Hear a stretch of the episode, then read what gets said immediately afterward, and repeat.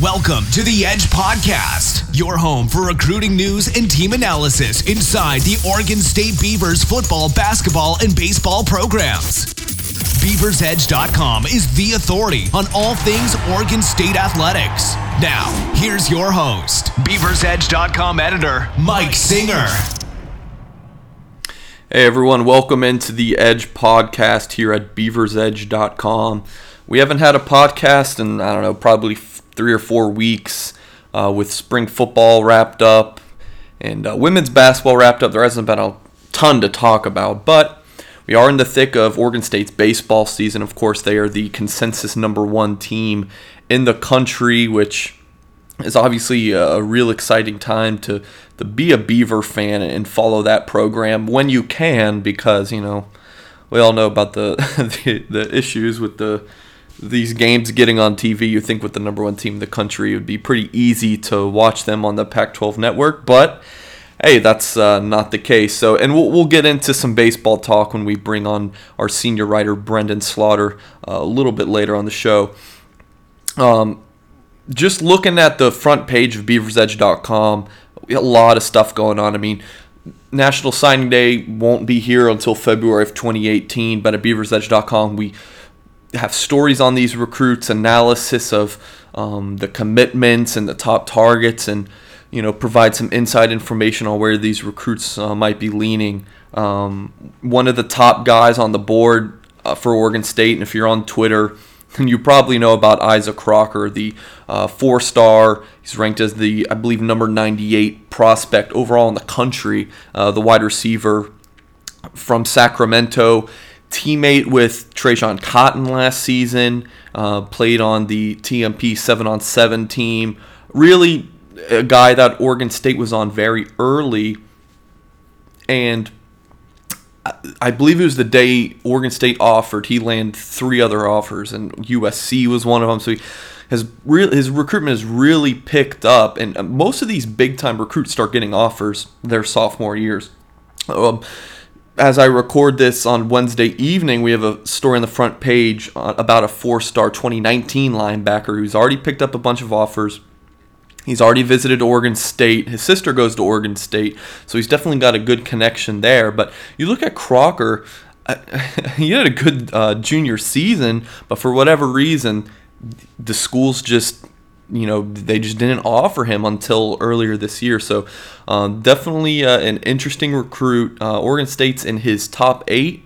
And uh, we have a story uh, about Crocker's recruitment. You can definitely read more about him on beaversedge.com. The Civil War battle that's going on for Crocker. He's really looking at Oregon, but he's also really looking at Oregon State. Um, and in mid April, uh, the, the, spring evaluation period began. So the Oregon State coaches, all the assistant coaches, um, just not the head coach, Gary Anderson, and some of the recruiting office people. So all these assistant coaches are going out on the road and going to high schools and you know visiting with these coaches and they can kind of meet and greet with the player for just a second if they happen to walk by them but so Oregon State is getting film on all these kids, talking to the coaches, you know, seeing uh, them at, seeing, seeing them at practice a little bit, and I don't have any official numbers or anything like that, but I would have to say that Oregon State has offered more kids from mid-April to now than any other, you know, team in the country. It feels like at least they're at about the last time I counted, and it's not an official number or anything, but it's about 32 that I've counted in just a few week period. So Oregon State has definitely been offering a lot of prospects. just on Tuesday, the Beavers offered eight prospects. I mean, I was talking to my buddy who runs the USC rival site, and he said they might have offered one or two this whole spring. And the Beavers offered eight in one day. Uh, another interesting prospect, another four star wide receiver, definitely feels like that the Beavers are recruiting the receiver position really well. Uh, and this is Nico Hall. Um, I think he's more of a Southern California guy. Corey Hall has been recruiting him personally. Hall took a, a visit to Oregon State recently, loved his visit, got to catch that article. Uh, titled Four Star Receiver Nico Hall Enjoys Oregon State. That's on the front page there of beaversedge.com. Another thing I wanted to hit on, and we'll, we'll talk about this more when Brenden comes on the show, is oh, Gary Anderson's recent comments on the Pac 12 teleconference call um, that I believe was on Monday. He said some pretty interesting things. Let me go ahead and uh, read this quote he had. I will say this I'm not afraid to walk out and say that we have some tweaks in our scheme that would allow us to play two quarterbacks in certain situations to use the athleticism of Marcus, of course, McMaryion, and Darell Garretson. Um, here's where I stand on the quarterback situation. Um, when the 2016 season started, I was a big Darell Garretson guy. I, I, thought he looked fantastic in the Minnesota game. And then the Idaho State game, he didn't really need to be fantastic. I do remember one throw he had to a, a wide open Trevon Bradford I was impressed with. Um, but overall, he looked great in the Minnesota game. And then after that, some pretty bad games, right? He just was not completing the ball um, past 20 yards very often. Um, I believe it was the Utah game. He had one passing yard through three quarters and then ended up getting hurt. I, don't quote me on this, but I believe it was later on in that game he ended up getting injured, and which knocked him out for the season. Can't remember exactly, but I believe so. So I really liked Garretson. Um, he was good, mobile. You know, he was great running the ball in the Cal game, of course, with the big uh, touchdown-winning run. Then he got hurt, and Marcus McMaryion came in. Um, and I liked Marcus as a game manager, um, decently mobile. Wasn't that impressed with him throwing the ball figured Marcus was just a good, solid backup, knows the system, but not someone I would want to go ahead and put on the in the starting lineup. In the spring game, though, Marcus McMaryion looked pretty good. Uh, let me pull up the stats for the spring game. Um, Marcus was 9 of 14 for 126 yards and two touchdowns, uh, which was definitely the uh, best completion percentage of the group. Well, Garretson was 8 of 11, but uh, he threw for the most yards, no interceptions. Luton threw two interceptions. Um, so, I mean, McMaryion, stat wise, had the best game. And watching the spring game, I would have to give the edge to Marcus McMaryion. My biggest knock on him was just I didn't feel very comfortable with Marcus throwing the ball downfield. But in the spring game, he had some pretty pretty darn good passes down the field and could have had three touchdowns, uh, but one was dropped.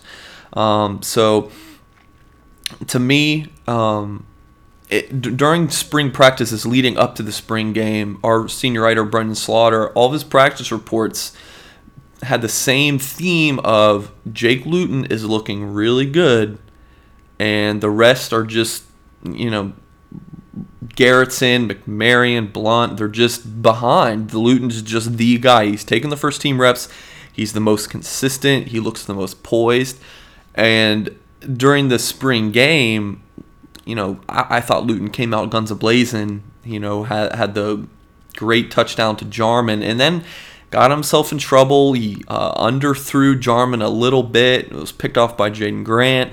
Uh, Luton was backpedaling, getting pressure, and threw the ball up in the middle of the field and got intercepted. So I mean, you get those kind of plays with Luton. We saw that uh, when he was at his junior college, threw a lot of touchdowns, but also threw a lot of interceptions, especially in the first half of the season. Um, so I mean, you get the good and the bad with Luton. You get more maybe consistency with Marcus, but this is where I stand. I think that not only will Luton be the day one starter, I think he really should be, and I think he's the best quarterback that the Oregon State has, and he has the best chance to take Oregon State to a bowl game. Uh, I really and truly do believe that. I think he'll still throw some interceptions, but when Gary Anderson says that, um, and quote, we need to find the one who can make special plays and allow us to throw the ball better and score more points. I clearly think that he's referring to Luton. I think that Luton is Gary's guy. I've thought that since the day he received the offer from Oregon State, which I believe was not too. Uh, maybe just a few days after uh, the game where Garretson and Blunt both went down, Luton got the offer, and I, I, I thought that ever since then, that was the guy that Oregon State was looking to, um, uh, you know, start for a couple years, and then behind Luton, I really like Aiden Willard. I think that uh, he's got a great arm and he's pretty mobile as well. Um, and then you even look at the 2018 class, they don't have any commits yet, but just looking at some of the recruits they've offered uh, that Oregon State has a shot with.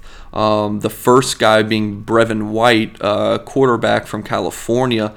Uh, rivals 250 guy. He's got the offers um, that you would like to see. You know that other schools are interested in him and have dished offers out to him. So he visited Oregon State. He really liked Oregon State. He's visiting other schools. He's taking an East Coast swing. I believe he's visiting visiting North Carolina and Memphis, and he took a visit to Boston College.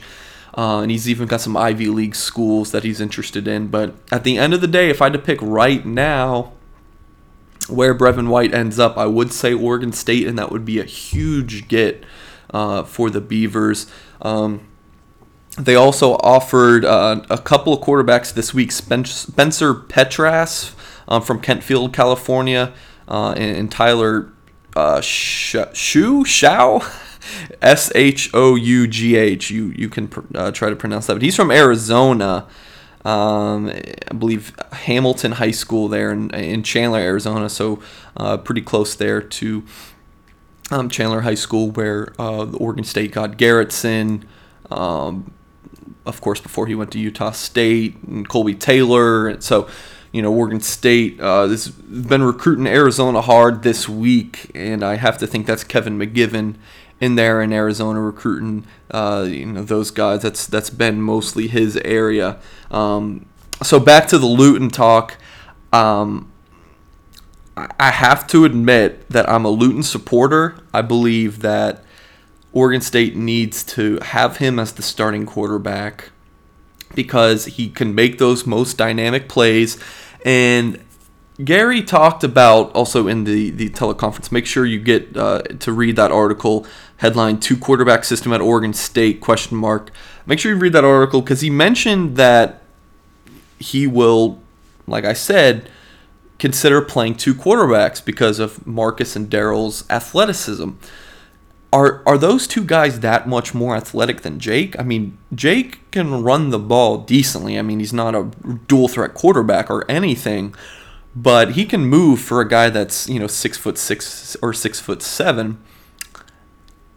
Are Marcus and Darell that much more athletic running the ball than Jake? I mean, is it worth taking out Jake if he is the starter, which I believe he will be, um, to to get those guys in there? Will just disrupt rhythm I, I don't know. I, I believe that Marcus will be the two and Darell the three, um, w- with Jake on a little bit of a short leash. Um, if he starts throwing interceptions, I would not be surprised at all if if Gary put Marcus in there. But um, that's just where I stand on that. I think that you look at the throws that Jake Luton can make, and when's the last time that Oregon State had a quarterback like that? You know, Sean Mannion um, is the guy that I know uh, Brenden talks about a lot. You know, because he's seen um, Jake a ton. You know, during spring practices and and watching his film. So um, Luton definitely has the high upside there.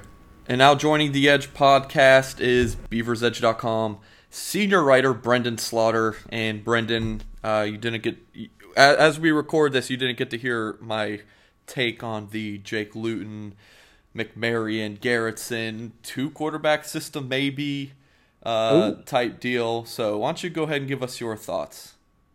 You know, honestly, uh, this is just my two cents, of course, but I'm I'm under the impression, and this is the way I think. If you it, having two quarterbacks is like having no quarterbacks. Um, that's just my opinion. I remember when Oregon State had Sean Mannion and Cody Vaz back and forth several years ago. They've always had this two quarterback thing with Gary Anderson. It really seemed like you know, last year, injury the year before, they weren't happy with Seth Collins. They put in Nick Mitchell and they put in McMaryion.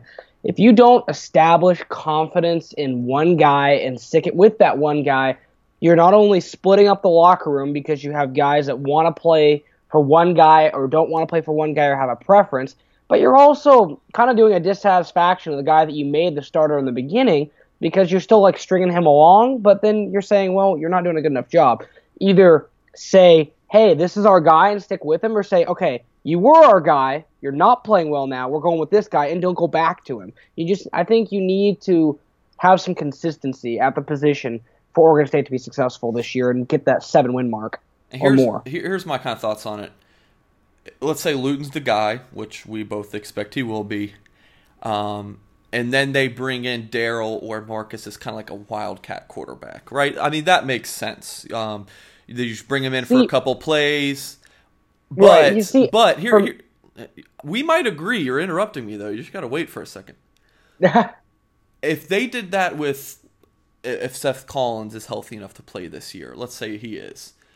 Um, if they did that with a Seth Collins at quarterback, that makes sense to me because he's really a dynamic athlete that can also throw the ball. But is are, are Darell and Marcus that much more athletic than Luton to bring in a second quarterback for the Wildcat? I mean, does it make that much sense? No, not my opinion. Not Darell Garretson. I mean, yeah, okay, let's be real here. There was a game Darell Garretson won you with his legs, and that was California when him and Ryan Nall ran for what over 300 yards, if I remember correctly. Yeah. And Darell ran in for the game-winning touchdown. Okay, yeah, that's all fine and dandy, but we've seen this, and I've been there firsthand. Jake Luton is athletic enough to do 75 to 80 percent of what Darell or Marcus can do, athletically speaking. And if you're going to pick a Wildcat guy, I'd put a guy like Trevon Bradford or Seth Collins back there before I put Marcus or Darell because those aren't maybe Marcus, but Darell's not a Wildcat quarterback. I don't see that. Um, I see Darell and Marcus as depth, but I just don't think it'd make very much sense to bring in a guy with different packages like that unless it's design quarterback runs. But even so, in that in that opinion, I think Luton could still do a good amount of what you're what you would be asking him to do. So I don't think I'd like that. Again, that's just my two cents. I'm not the coaching staff. I don't know what's best for the team, but I would be shocked to see um, multiple formations for those guys. I mean, I, like we said, we think Luton's going to be the guy. I think he can do almost everything you want to do in terms of the running quarterback game as well and we're not going to act like we know more than the Oregon State coaches. Uh, we're just uh, a couple of journalists. right. So, um, you know, and and maybe we're even taking uh, Gary's comments out of context and out of proportion. But hey, it, it's May, and we don't have much to talk about when it comes to Oregon State football right now. So we're taking what we can get. Uh, so last week, and we posted this story on Monday. You got to sit down one on one with Scott Barnes, Oregon State's athletic director. First, kind of set the scene. Like, what was that like? um, talking with him. You know, what was that kind of feeling? Just you and the Oregon State AD. Well, it was pretty cool. Obviously, as you know, Mike, I think the subscriber base at BeaversEdge.com, you know, I was a little under the weather, and I kind of had to limp myself in that day. Uh, Scott Barnes was a busy man, and I had to work hard to get that day, and I had had a bit of a head cold that day, so was kind of fighting through. And I def and I, you know, had was a little, was trying to get ready, and I kind of brought myself up and I went in there and Scott Barnes. I sat down at a, kind of his conference table with him, and he's a very imposing presence. You know, he's very tall. Um, I believe. I mean, I don't know exact heights, but very tall guy. Uh, kind of intimidating for someone who's like myself. That's only five nine and a half. So that was kind of interesting. Uh, he's a very dominating like presence. You know, when he speaks, people need to listen, kind of a thing. And more than anything, he's very well spoken. He's very well spoken. He's very cultured. Um, I th- you know, I've had the privilege now of meeting uh, the three or four different athletic directors that have been here since I've been here. Uh, Bob De Carolis was here my freshman year. Uh, Todd Stansbury, now Scott Barnes, then Marianne Vydra was the interim for a couple of those times. So I've met all of those athletic directors, and uh, Scott definitely um, more so than any other anybody else you can tell his love for Oregon State and that this is where he wants to be. I'm not saying other people didn't, but this is his destination. He doesn't want to go anywhere. He's committed to building this place up and making Corvallis be the best that it can be. And I don't think Oregon State could have found a better person. And not to mention, he also has ties with Gary Anderson as well. So I think it's just a win-win scenario for Oregon State and Barnes. And for all of you listening that are not subscribed to beaversedge.com, or if you're subscribed and you haven't checked it out yet, uh, it's on the front page right now. Beavers Edge Q and A with Oregon State AD Scott Barnes. Go check it out. Um, now, Brenden, without getting into too many specifics, um, basically, what was kind of your impressions of that conversation, and did anything really stand out to you uh, from talking with Scott Barnes? Well, the most important thing that stood out to me right away that uh, you know you can check out for more details on the Beaver's Edge uh, premium subs- or premium message board and premium site was that Scott Barnes has a plan to do a lot of renovations, and he was talking about his master plan and what he plans to do for the west side. And I kind of got into that detail in my article. So without giving away too much, go ahead and read that article, and you can check out everything with what Scott wants to do with the west side. He also has some really cool renovation ideas for Gill, including a potential new scoreboard that would change the whole landscape of Gill. So again, head over and read that. The other thing that was really intriguing to me that you know um, was that he expects Drew Eubanks and Stevie Thompson Jr. to be back at school this next year. Um, he said it kind of subtly. I think that's just his opinion. I don't think he really is saying like he knows. But that kind of caught me off guard that he would kind of say, "We, ex- I expect those kids to be back." You know what I mean, Mike? Yeah, definitely pretty interesting stuff there, and um, you know the renovations to Gill would definitely be needed. So uh, earlier this week, big news uh, hit the Twitter sphere. I believe that's how you pronounce it. Uh, Twitter sphere, yeah. Twitter sphere, okay. That uh, Destiny Slocum, a uh, I believe it was Big Ten freshman of the year over at Maryland, would be transferring to Oregon State. So it's a long ways until this 2017-2018 season, but we're just going to go ahead and skip over that season and look at the 2018-2019 season uh, when Slocum will um, be able to suit up for the Beavers. Of course, per NCAA transfer rules, she won't be able to play this upcoming season, but the 2018-19 season, uh, I believe she would be a redshirt sophomore. So let me give you this lineup as I scroll down the roster. Um, Slocum at the one, uh, Mikayla Pivec at the two, or or vice versa.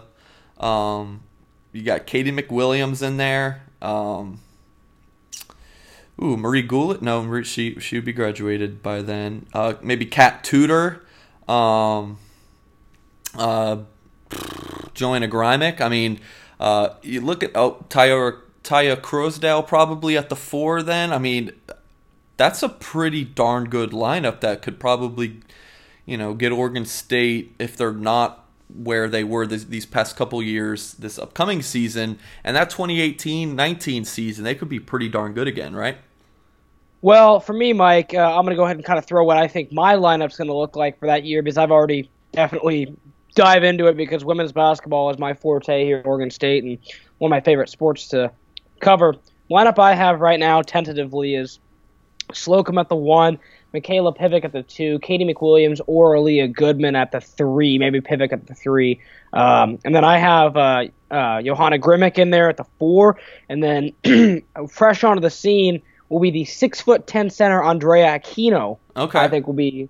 I think Oregon State will have a six seven girl and a six ten girl Man. at the four and five and create what I like to call the Eiffel Towers. So that could be, yeah. I, I mean, I think that could be a tremendous, tremendous asset, and I think Oregon State's just gonna do kind of what they're gonna do this year with um, Marie Gulich and possible and Johanna Grymek this year, which is pound down low with your two girls that are six foot five and and so on, and force the double teams down low and kick it out to wide open three point shooters. And I think that'll be their offense for the next two years because you know as well as I, Mike, six foot ten girls in college basketball are not common at all, and that's a huge advantage.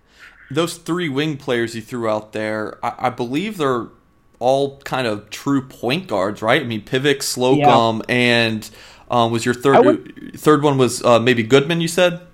Yeah, I wouldn't say Pivec is so much a point guard. I think she's more of a shooting guard, but she okay. might develop. Uh, McWilliams was was brought in as a shooting guard uh, out of high school, but then she played point guard uh, a lot at Oregon State her freshman year, and then played point guards. She's kind of transitioned a little bit, but she has the size at six foot two to play the two or the three. Aleah Goodman's the smallest of the group, coming in at just five nine. So it'd be interesting to see. And then there's also Kat Tudor on the bench. You also have Maddie Washington and then uh, Corosdale as well coming. They have a lot of pieces, and a lot, of pieces. a lot of pieces. I mean, and now that Scott's been doing you, an incredible job recruiting. I mean, yeah. really not missing a beat. I mean, for your starting five, um, and that would be um, Corosdale's either sophomore or redshirt freshman season. You don't even have her in the starting five, and she's I believe she was what a five star recruit. So I mean, oh yeah, I mean that you're just looking at a really talented team that could go deep uh, in the NCAA tournament.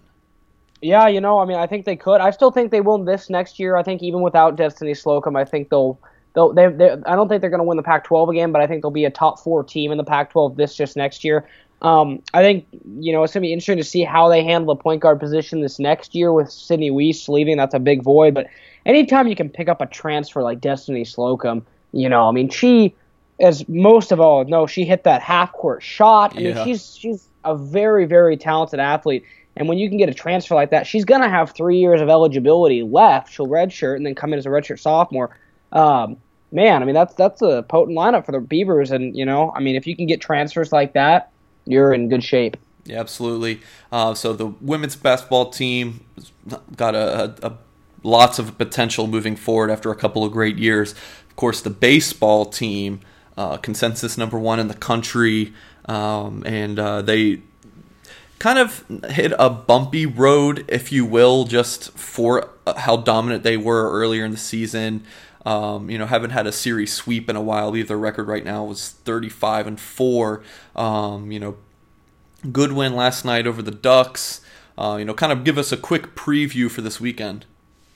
Yeah, actually, Mike, though, uh, Beaver's Edge premium subscribers will be able to have a very nice preview of California this week. I've gone very in depth uh, and probably more in depth than y'all will like, but no, it's I've kind of been able to dive into Cal a little bit and um, basically the one the only thing you need to know about Cal is they're really good offensively and they're really bad defensively. Hmm. Um, they're one of the best in the conference when it comes to offense. They're first in home runs, first in stolen bases, second in hits, uh, second in slugging percentage, uh, third in batting average. They can really hit the ball. Um, they have a freshman hitter, Andrew Vaughn, who is just incredible. Hits over or hits 335 as a freshman, 12 home runs, 45 RBIs like Pac-12 Freshman of the Year numbers, but when you get to their pitching, they allow 5.03 earned runs per game, or, or have an ERA that's ninth.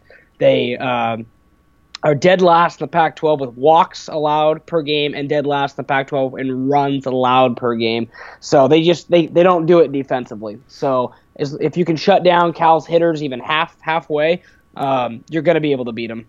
But on the other side, um, you know, Oregon State obviously has a fantastic pitching lineup, but their bats have struggled at times. Yes. So I mean, even if the a call or uh, a Cal pitcher has a, a, nice outing, then the bats are going for Cal. Then Oregon State could be in trouble. Yeah, they absolutely could. You know, I mean, Cal. Uh, for for what it's worth, they still are third in the Pac-12 this year. They're 12 and nine in the conference. Um, they've had some really good wins. They swept Arizona State but they've had some really bad losses as well. Uh, back in the end of March, they lost to uh, UCLA 20 to zero. So the uh, Cal Bears are, you know, you can see by that score, there's times when their pitching doesn't show up, and I think the depth of Oregon State's pitching staff. Cal won't know what hit them, in my opinion. That's that's just my two cents. But I think Oregon State, if they take care of business, this might even be a bit of a get well game for some of their uh, offensive woes, so to speak. I, I, meant to ask you this earlier in the podcast and I forgot, and we're running out of time, so I want to make sure I ask it. Going to put you on the spot. Compare Jake Luton to a quarterback for Oregon State in recent memory. Who is it? I would have to say. Is he? Does he? Do they have to like Jake Luton's right-handed? Does he have to? Does this quarterback I compare him to have to be left? Have to be right-handed as well? No. Okay, then I'm gonna have to say Sean Canfield here because the the probably easy pick would say Sean Mannion, but you can't compare someone to Sean Mannion right away. Just You're killing because... me. You're killing me. Earlier in the podcast, before you came on, I said Brenden compares Luton to Sean Mannion. And you know, when's the last time Oregon State had a quarterback like Jake Luton or Sean Mannion? And here you are, not supporting me. Well, I, I agree, but it, it's I agree he displays some similar tools, but I haven't seen Jake Luton play college football or D1 college football yet. That's what I need to see. Because Sean Mannion was a once in a lifetime kind of quarterback for Oregon State. He still leads the Pac-12 in career passing yardage. The the physique is there, and I see the similarities, but I a lot of what I saw from Sean Canfield when I was here, I really liked Sean Canfield's poise and his speakability, and he was a vocal leader. I feel like Jake's a bit more vocal than Sean Mannion was. I think that's the big difference I see there. And Jake Luton's a lot more mobile than um, Sean Mannion was, and Sean Canfield was a little bit more mo- mobile as well. So I think if I had to compare him to one guy, and both Canfield and Luton can really throw the deep ball well, and that's maybe one knock I had on Mannion was he did a lot of short intermediate routes. Why both those guys have the deep ball, but I can see that I can see this. This is a comparative Mike Riley type quarterback that Oregon State's you know had all their past, whether it's Sean Canfield, Sean Mannion, Derek Anderson. These are those big, tall, six foot five guys that are you know strong in the pocket and can throw the ball down the field. So I think both the comparisons, both Sean Mannion and Sean Canfield, are very fair, Mike. Yeah, and for the record, I don't think Jake Luton uh, will be Sean Mannion or is Sean Marion, Mannion right now. He might very well be eventually, but right now, there's you know you can't really compare him just just as a you know an idea to give you an idea of what Jake Luton is. Right. You know, just that kind of talent. Uh, so that's all the time we have for today. Uh, thank you for sticking around and listening to the whole uh, Edge podcast here. So uh, uh, definitely check out beaversedge.com for your latest news on basically everything Oregon State uh, football, football recruiting, both basketball programs and their recruiting, and of course, baseball coverage as well. So um, make sure you check out all of our articles and uh, always can uh, reach out to us at beaversedge1 at gmail.com. Uh, if you're interested in subscribing, just shoot us an email and say, hey, listen to the podcast.